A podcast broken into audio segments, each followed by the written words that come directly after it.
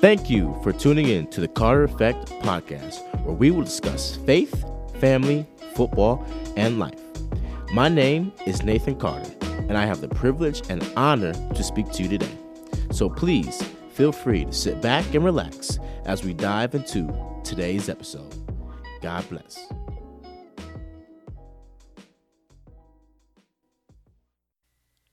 What is going on, everybody?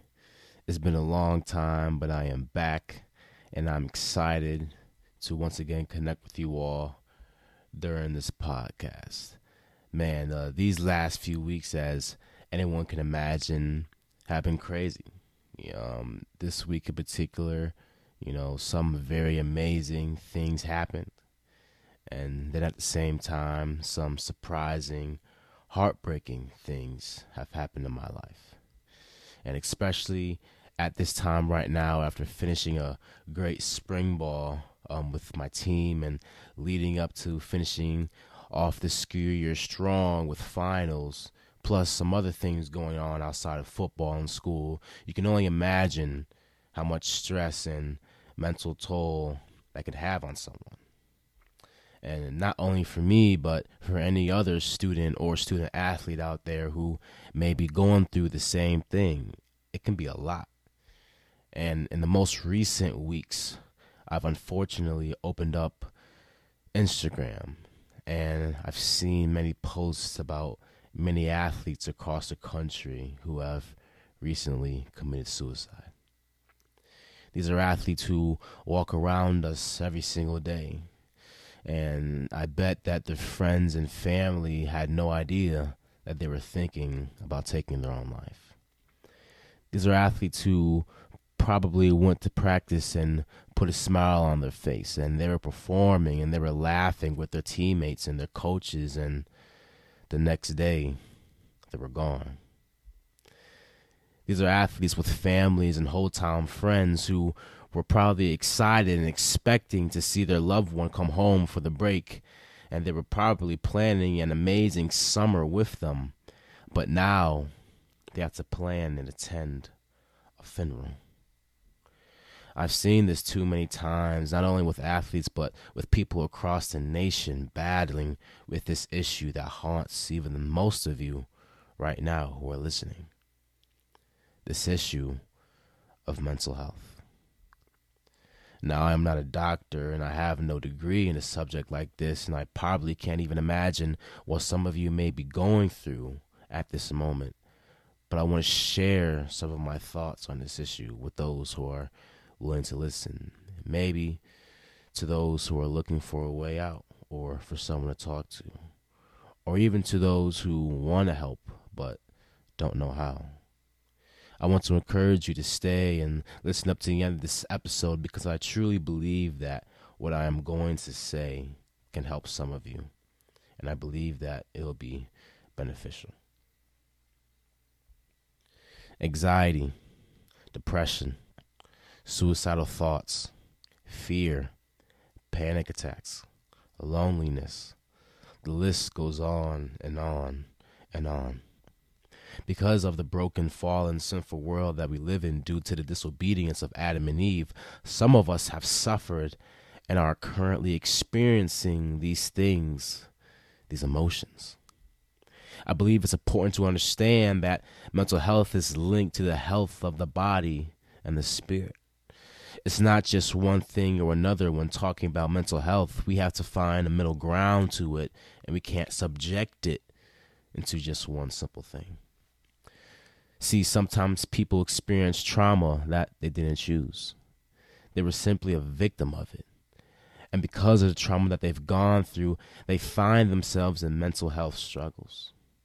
While it's hard to deal with mental health and it's hard to not feel the emotions you are feeling, I want to encourage you that mental health struggles, while they are difficult, they are not pointless. That, yes, this is what you are going through right now, and there may be a reason for which we will get into later. And you may or may not know the reason, but see, God can use your struggles, and He does use it for His glory. That what God can do is something that no other man can do. He can turn your pain into your testimony.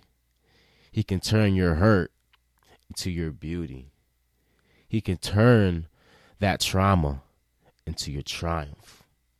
And He can make you so much stronger in the future than what you're feeling now.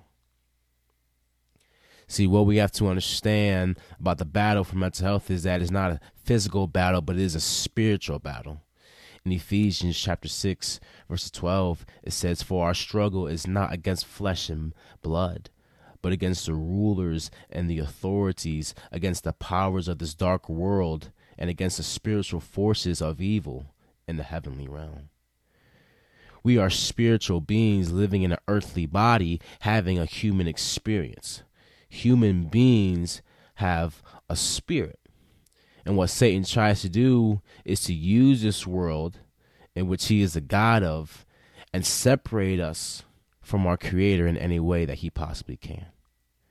See, we are all created in God's image and created to be in God's image means that it is unlike the life of animals or plants.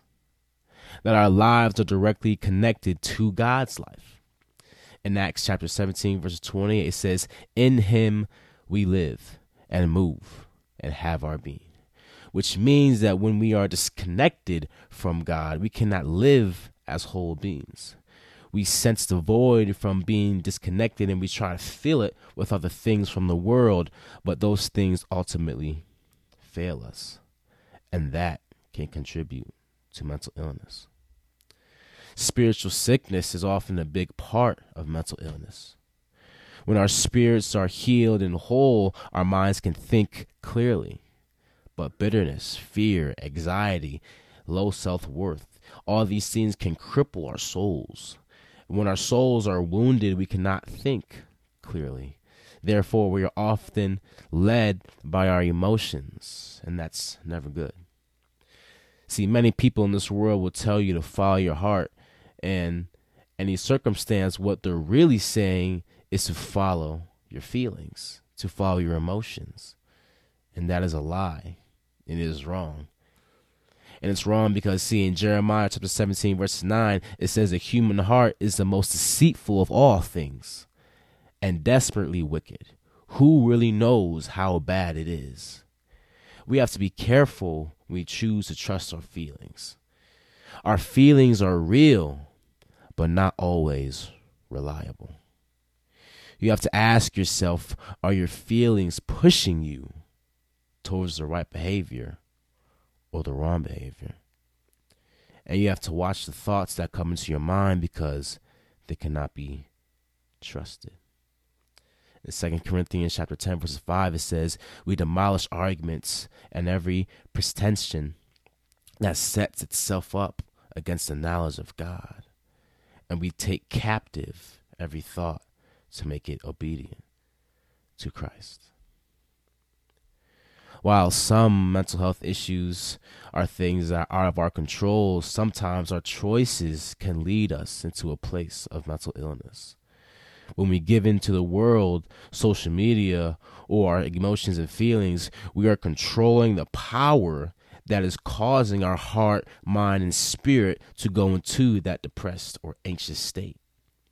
When we continually give in to those wrong thoughts and flood our minds with these wrong things, we perpetrate our own struggles.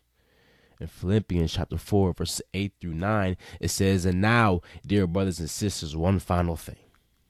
Fix your thoughts on what is true and honorable and right and pure and lovely and admirable. Think about things that are excellent and worthy of praise. Keep putting into practice all you learned and received from me, everything you heard from me and saw me doing. Then the God of peace will be with you. I was listening to a sermon recently, and I heard this very powerful message that I want to share with you all. In Proverbs chapter 12, verse 25, it says, Anxiety in the heart of man causes depression, but a good word makes it glad. Anxiety and depression work hand in hand. They can often work together. Solomon, who was a man that wrote the Proverbs 3,000 years ago, knew this. And he wrote this. And we're just figuring, figuring this out. See, anxiety often comes in the form of asking one specific question What if? What if I don't get that scholarship? What if I don't get that promotion? What if I don't ever get married? What if I don't know what to do next? What if?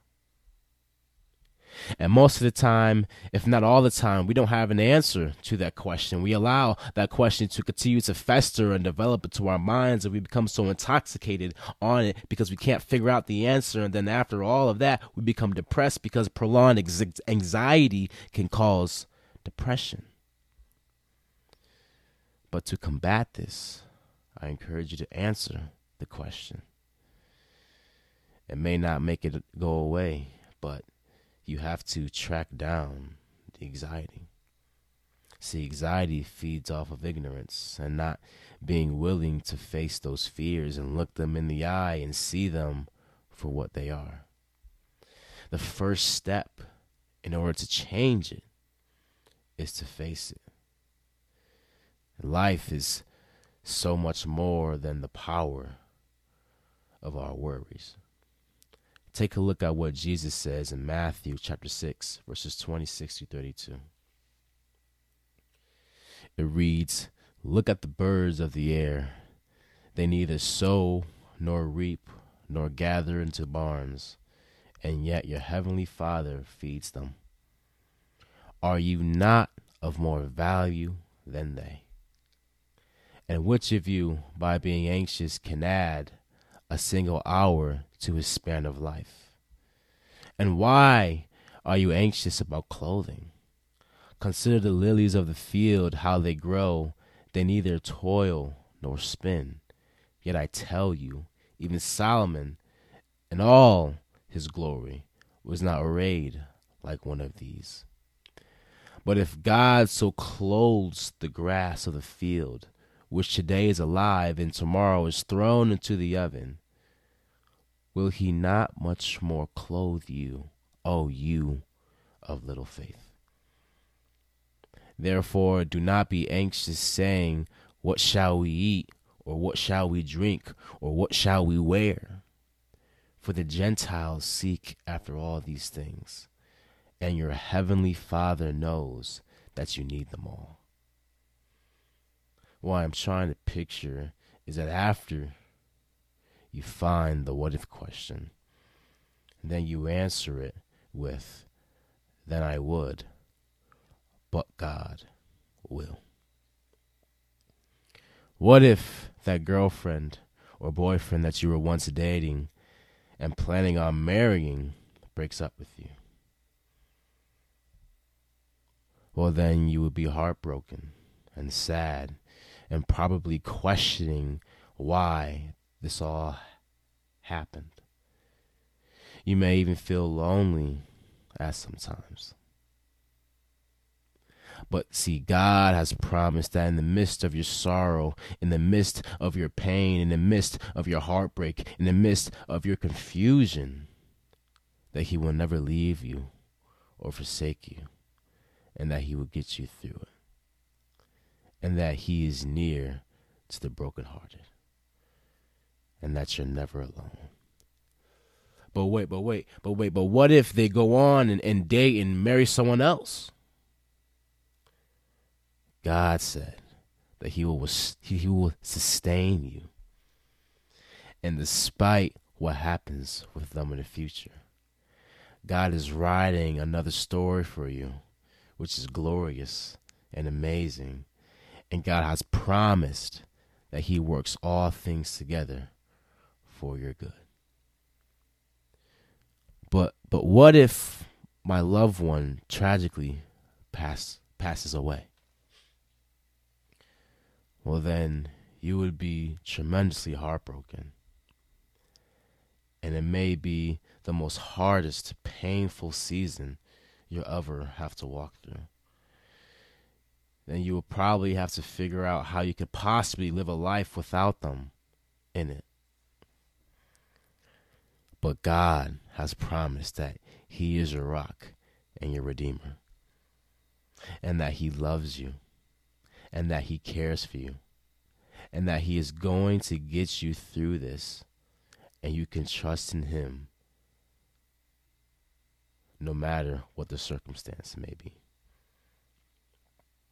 I want to remind you all that you have a Heavenly Father.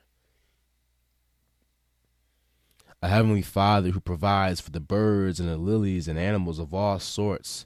He provides for all these things. Do you think that He won't provide for you? Always remember what God has promised. I'm not saying that you're still not going to be heartbroken or sad or confused or going through any some sort of feelings. But what I am saying is that if we put this into practice and then we remind ourselves every day of the goodness of God and his promises, then we will experience peace. See, we have power in what we do. We have the power to get out of the emotional state that we are in, to alleviate it, and to make different choices. Your actions after your emotions is how you're going to honor God. See, I love looking at the life of Jesus when it comes to the subject of mental illness and asking myself the question how did Jesus respond to his own emotions?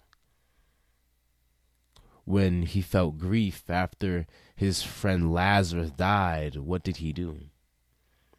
He turned and talked to his Father in heaven and thanked him for listening to his cry and for responding. In John chapter 11, verses 41 through 42, it says, So they rolled the stone aside. Then Jesus looked up to the heaven and said, Father, thank you for hearing me. You always hear me.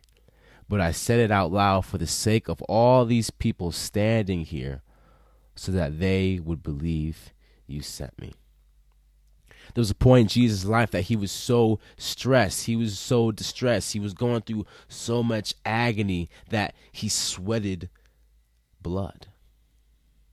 In Luke chapter 22, verse 44, it says, He prayed more f- fervently, and he was in such agony of spirit that his sweat fell to the ground like great drops of blood. But what did Jesus do after that?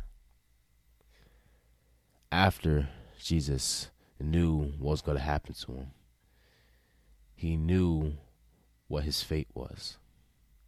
He knew the pain and the torment that he was going to go through, the grueling punishment of sins that he was going to take for all of us. What did he do? He chose to trust God. And he chose to stay after he knew what he was going to go through for me and you. You can see that while, yes, Jesus was very human and he also went through a whirlwind of emotions during his lifetime here on earth, Jesus was not bound to his emotions. He wasn't led by his emotions. Despite what his emotions were, he knew the truth and that truth is what caused him to act the way that he did. His actions are how he showed obedience to God. The truth that we must realize when dealing with mental health issues is that our God is much greater than our emotions and feelings. See, the enemy wants you to believe that you have to deal with this forever. He wants you to believe that you cannot be healed and set free from mental illness. He wants you to believe that our God cannot rescue you from this. And it's all a lie. See, misperceptions about who God really is can negative negatively affect our view of ourselves, others, and the world, and it can contribute to mental illness. Sin can also get in the way of our fellowship with God and negatively affect our mental health. We are better equipped to handle mental illness when we are steeped in God's truth and when we are in an active relationship with Him. You don't have to live with the struggle of mental illness. You don't.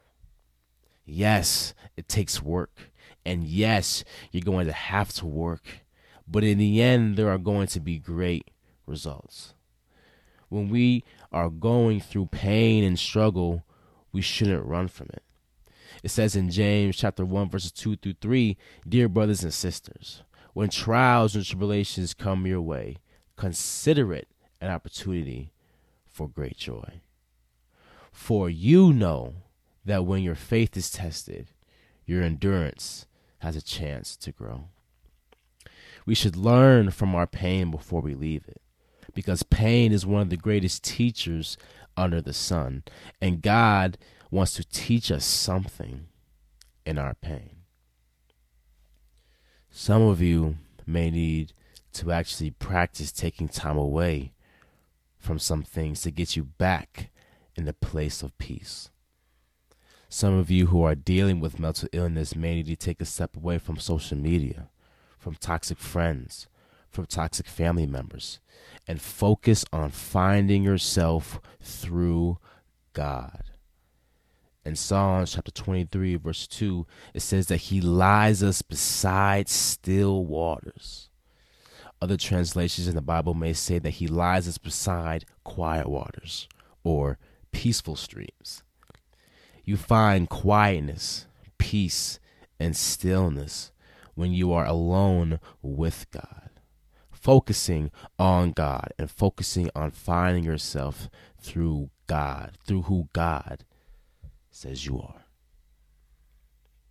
The greatest lie that the enemy will try to tell you when you're battling with any mental health issues or just any issues in general is that you're fighting this battle alone and that you shouldn't tell anybody. See, isolation is never the answer when you're going through something. I encourage anyone out there, if you're going through something, please, please, please tell someone. Always reach out for help. Go to a trusted friend a trusted family member, a pastor, a therapist, or a coach. God put these people in these places for a reason. Please use them to your advantage. See, God loves community. He created us in a way that we can't function correctly without community. We weren't meant to live this life alone, isolated by ourselves in Galatians chapter 6 verses 2 it says share each other's burdens and in this way obey the law of Christ. There are three types of burdens. Our own burdens, burdens that we need to share, and other burdens that we have to help carry. See, isolation fuels mental illness. Community is a way to fight against mental illness when you do reach out to someone, it's also important to confess to them everything that is going on. Why? Because confession is necessary for healing. It means to tell and to talk about the truth.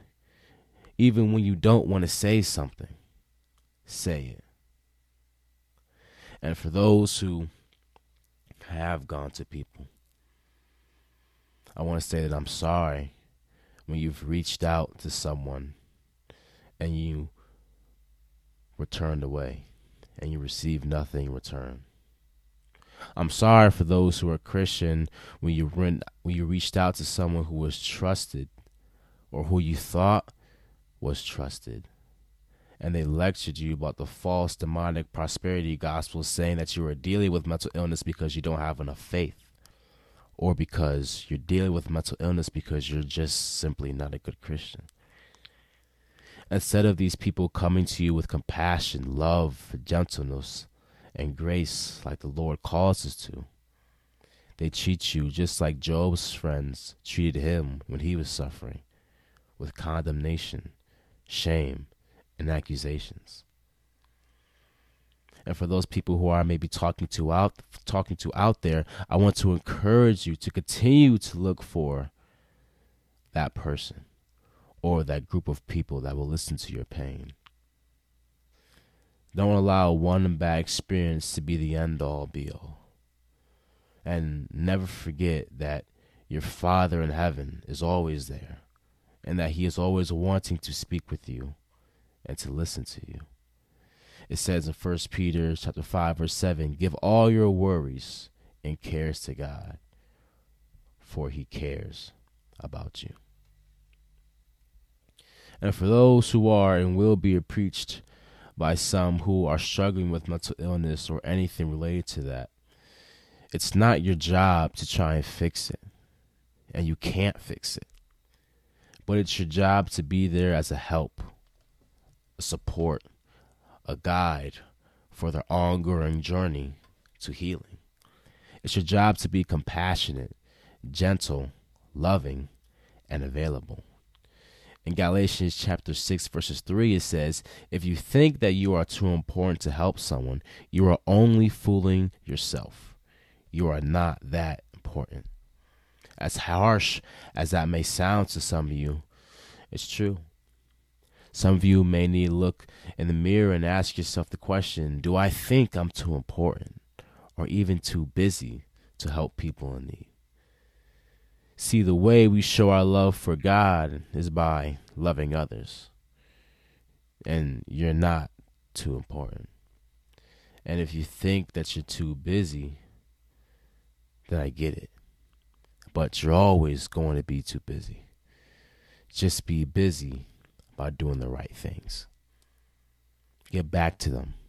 Reach out to them at a later time, but never brush them off. We have to change our attitude about these things because the one time you choose to turn your cheek from someone who is asking for help may very well be that person's last straw for asking someone for help. Mental health is serious.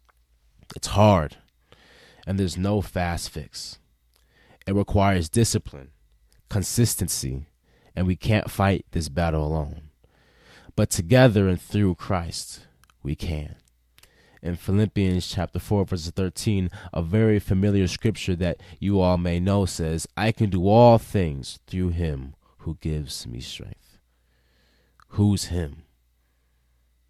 It's Jesus. Now, this does not mean that you can do everything like most people believe, and this does not mean that you can do whatever you want through Jesus.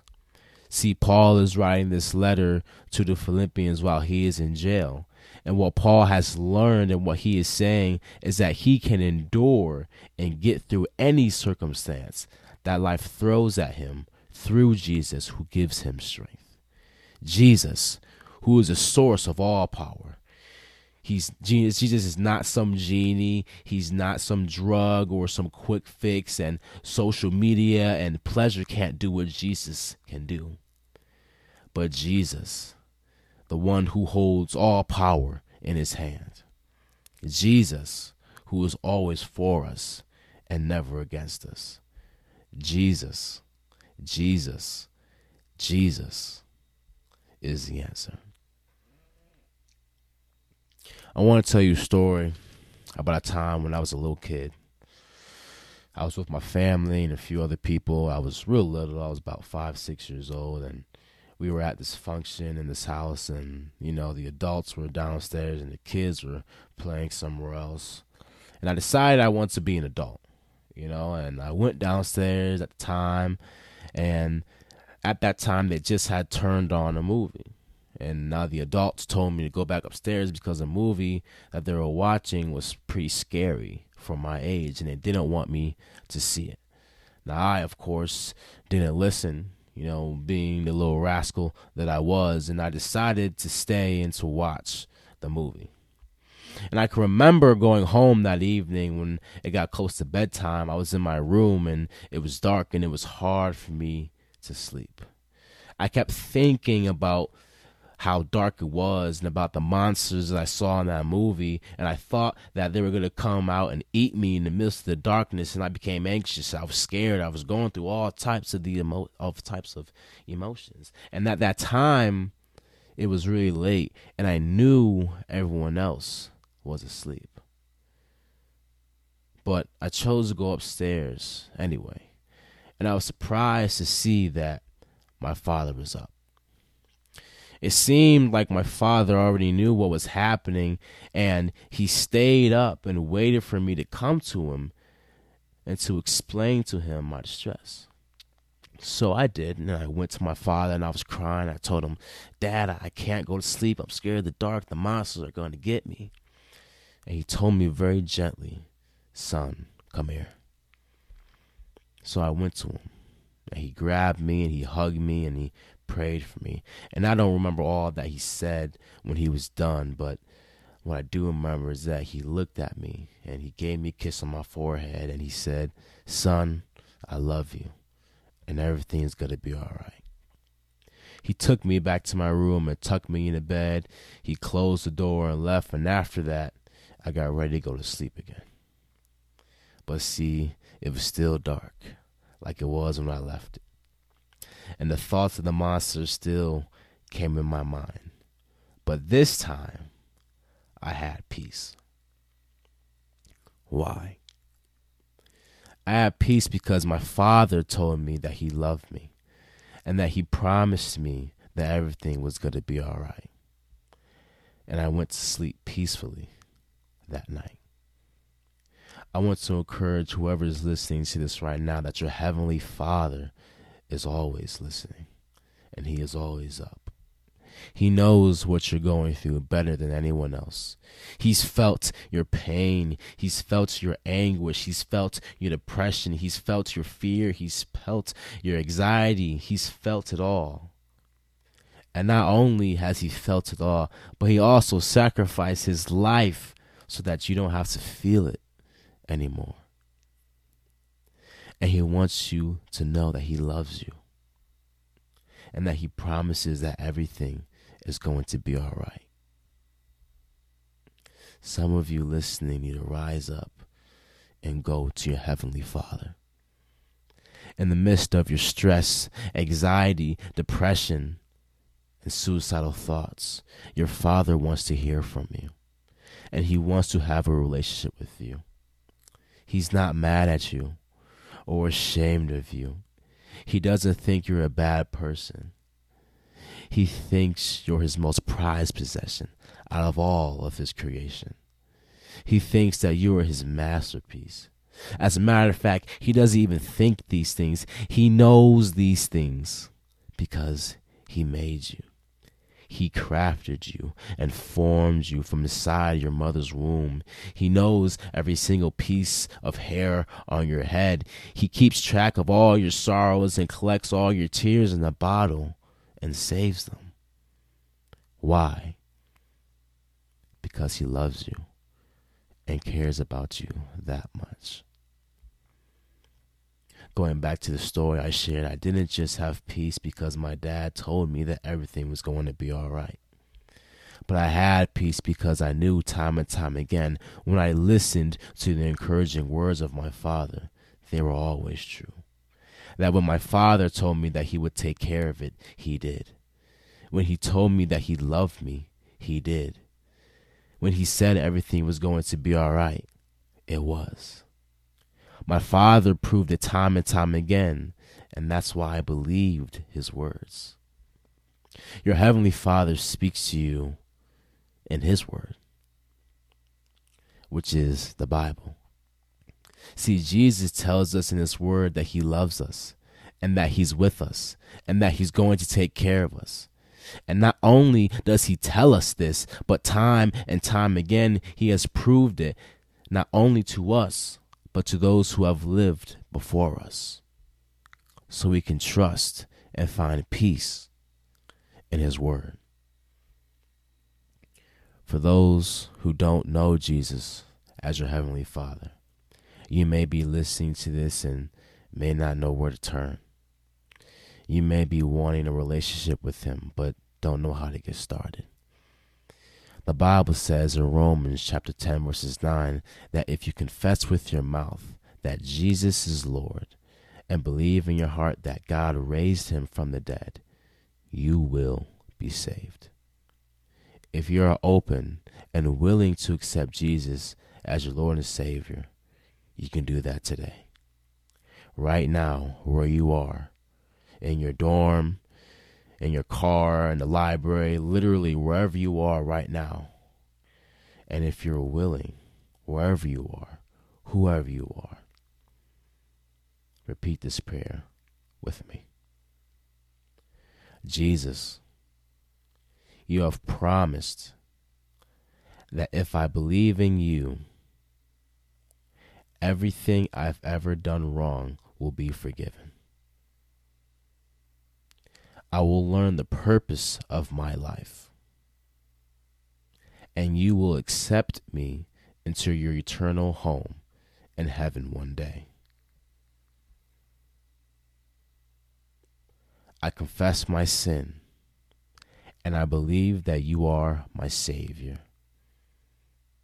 You have promised that if I confess my sin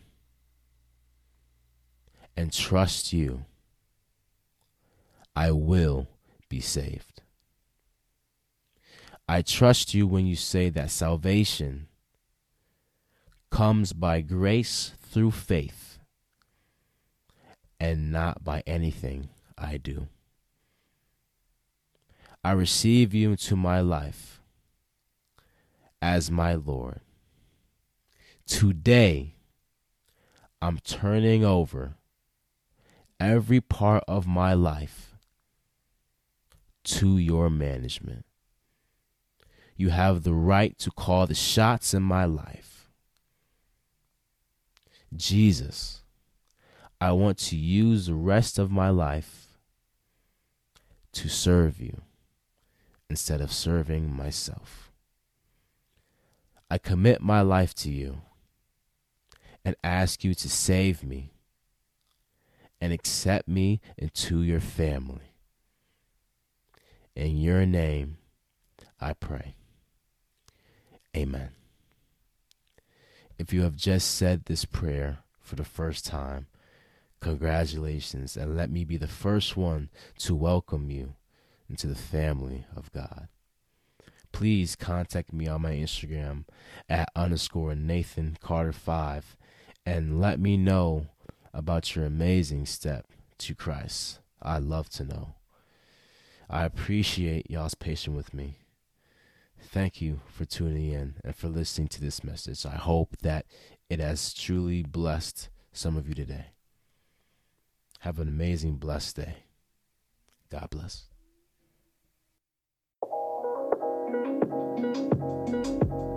If you enjoyed today's episode, please share it with a friend, family member, or anybody that you think would benefit from listening to this. If you feel led to support this podcast in any way, please feel free to do so. Let me know what you guys want to hear or any subject that you guys want me to talk about in my next episode. Always remember to keep God first, and I encourage you today to stay hungry and stay humble. See you next time on the Carter Effect Podcast.